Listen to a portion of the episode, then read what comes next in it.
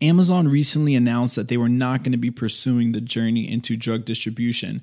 Now, while a lot of distributors were had a, a solid sigh of relief, I am I am not wavering on the fact that I think that Amazon's real play into healthcare is going to be disrupting how pharmacies operate. I think they're probably not going to deal with the direct distribution of these medications, but I think in terms of medication delivery after, you know, the whole process of dispensing has been completed, I think that's where Amazon's really going to have an impact on on our industry. So, I'm not, you know, it's not a, I don't want to say it's not a shocker, but I'm not phased by the recent announcement. Plus, it was an announcement from a source, you know, not an official Amazon announcement or anything like that. So, um, I don't, you know, again, I don't think it's really phasing the fact that they're not going to be disrupting healthcare in one way or another. I do just think it's going to be where uh, places like PillPack has had an impact in terms of the uh, getting the medication from the pharmacies to the patient. It is no secret that a lot of independent community pharmacies are struggling and trying to find ways to stay competitive against the uh, large retail chains. I've been seeing a lot of companies that are popping up that are serving to basically connect these independent pharmacies to like a single platform to increase access to patients uh, that have prescriptions. And it's the way it seems to work is it's very similar to a buying group where uh, pharmacies gather together so you can have uh, better purchasing power when they're um, ordering their medications through wholesale. Now, it seems like they're doing something similar where they're kind of, uh, there's these platforms that are kind of gathering these pharmacies together uh, that kind of serve as a network of pharmacies for patients to access through a single platform. The one I recently saw that popped up was one called Phil. And uh, I'm on their website right now and just kind of you know seeing what they're offering to patients and um, and also what they're offering to their partnering pharmacies. And it's pretty interesting uh, for pharmacies to be a part of the Phil network they have to actually have delivery. It looks like Phil provides a front facing platform that collects the patient information.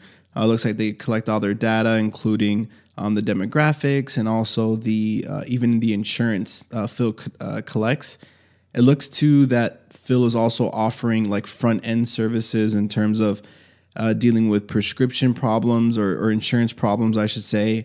Uh, look, I'm not sure if they're they don't really say anywhere on their website if they're taking care of prior authorizations, but it does seem like they do a lot of that front leg work for pharmacies to make it an attractive, I guess, you know, an attractive um, strategy to have pharmacists come on board. So I'm not really sure exactly the business model, though. I haven't done enough research to find out exactly um, how the how Phil is charging the pharmacies. I do believe that somehow Phil is likely either charging a subscription model to the pharmacies or they're charging pharmacies a fee per prescription um, whenever a, a, prescription is uh, dispensed, I guess, to a patient. So um, I don't know. I'm looking forward to seeing more of these companies pop up and seeing which you know ends up being uh, a large winner amongst most retail communities. I'm wondering if uh, community pharmacies are even going to uh, these independents. I wonder if they're going to be having multiple platforms uh, to kind of increase their chances even more of getting patients in, in and out the doors. One interesting thing though about this is that it's still on the farm on the dispensing pharmacy's responsibility to provide like the counseling. Although I do see that in the future, I think platforms like Phil are actually going to be the ones to provide that counseling point for uh, for patients where I think Phil is going to be providing the pharmacist for patients so that way they can always kind of have that relationship with the patient, especially if the patient has questions. Whereas that, whereas Phil in this situation would then in turn figure out the way to best source a prescription medication when um, a medication does need to be dispensed. But we'll see how this all plays out. Thinking more and more about the movement of voice, uh, whether it be podcasting, whether it be machine learning with uh, devices like Alexa or Google Home, I'm starting to see that this is literally going to be in everything that we do. And I was really focused on figuring out how patients are going to be using these devices um, to get their simple questions answered instead of going to Google. But I'm slowly starting to see that I think healthcare professionals and especially pharmacists, are going to start utilizing these devices for their everyday, day to day activities to get the information that they need that sometimes they might usually just look up. And I I really can't wait to see, you know, when this really hits scale, when it's 5 years down the line and every pharmacy every car, every hospital room is going to have uh, one of these uh, voice enabled devices at you know within five feet and i'm really excited to see how it's all going to play out i'm excited to see what type of apps are going to be developed how it's really going to fit into our day to day, what information we're going to be super reliant on. Whereas now we're usually reliant on our on our smartphones and Google and even Siri.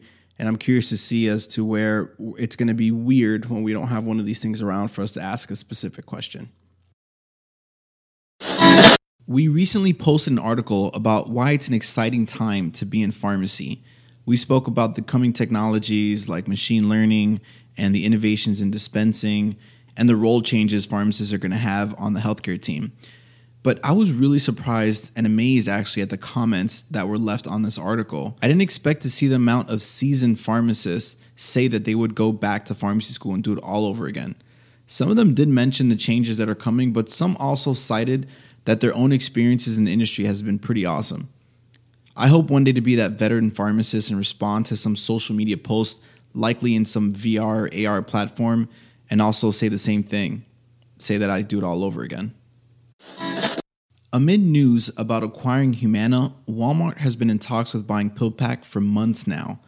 I should mention that this information was released by a source to CNBC who said the PillPack deal, and I quote, the PillPack deal is not yet finalized and could still fall apart, and that Walmart has considered buying a number of startups. PillPack was founded in 2013 and it's proved to be one of the most innovative pharmacies in recent years. They're focused on helping people better manage how they take their medications through software and innovative packaging. This may be a great addition to Walmart's push in healthcare, especially if they also acquire insurance giant Humana. So we'll see how this goes. And, you know, as mentioned in, in the original CNBC article, nothing has been finalized, but I would probably say it's really good to see Walmart trying to do their thing ahead of the changes in the current landscape of healthcare. P.S. Shout out to Danny. He hit me up on Instagram with the original article so I can make this flash briefing. You can find him on Instagram at JYD underscore KIM. Future and now co host, Dr. Scott Weaver. Welcome. Feels so good to be here, man. so what what was it like, I guess, since you've you've you've only been practicing as a pharmacist in Miami, right? Yeah. So you were on rotations, I'm assuming, in Cincinnati? Correct. Okay was there any differences maybe that you saw as like practicing pharmacy down here that really stuck out like other than minute laws and stuff but like exactly. something that really stuck out practicing pharmacy down here versus what you experienced um, up north? Um, 100% i would say is the patient population. Okay. Um, down here there's it's so cultured and it's one of the things that i love about miami.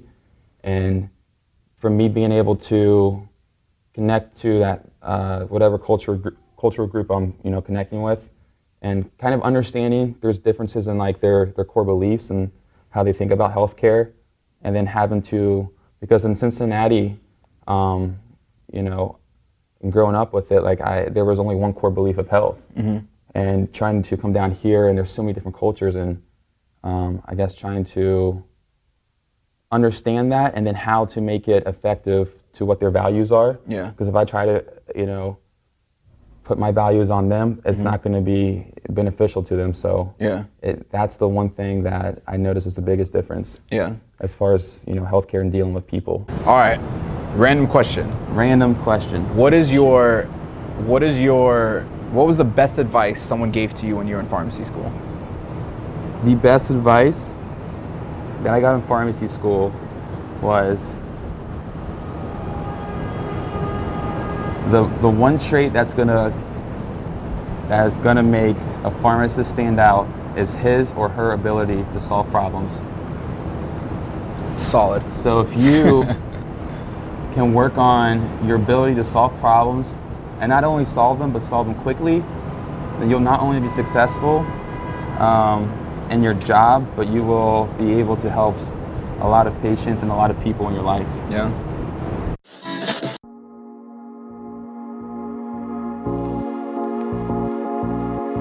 Why do you go above and beyond when other people think being a pharmacist is, you know, you've made it? Yeah. So, in terms of what's motivating me is is the fact that like I just literally I want to help as many people as I can, and that and that passion to like help everyone and no and also not understanding that I can't actually directly help everyone has been forcing me to try to find uh, mediums to you know reach the maximum amount of people as possible while also at the same time maybe inspiring other pharmacists to do the same.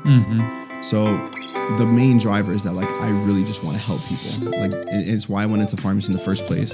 But i just realized that i have a possible ability to do it much greater um, than you know than just showing up to work nine to five you know as a regular pharmacist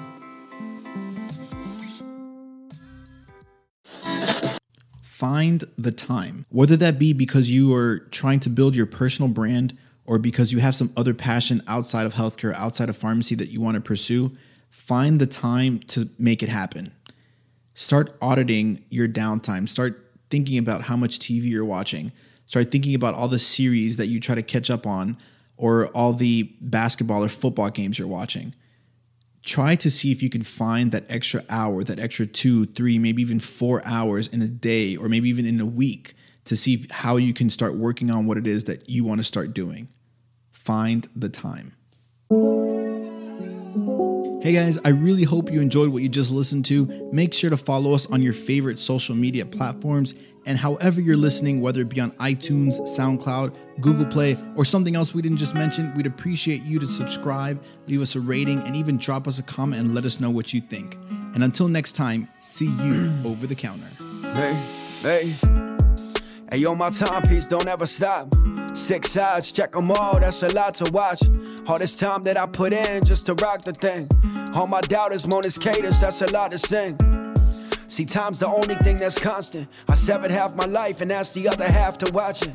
Four days alone, I haven't left my building twice. I've been arguing with killers, daring them to take my life. I'm just high off adrenaline, tripping over my brand. I'm the man who built this city, knowing how to work with sand. I'm a different breed of human. Ask any soul that met me. I could change the way you think. All you gotta do is let me open your mind and let the new times flow in. Uh, they send the vibes and they tell the man to go in. Uh, I tell the people, don't you ever get confused. I could work to own the jets, but still don't got a thing to lose. It's one life, yeah, and one day. It's one life, yeah, and one day. It's one life, yeah, and one day. One life, one day. It's one life, yeah, and one day.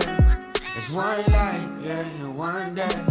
It's one life, yeah, and one day. One life, one day.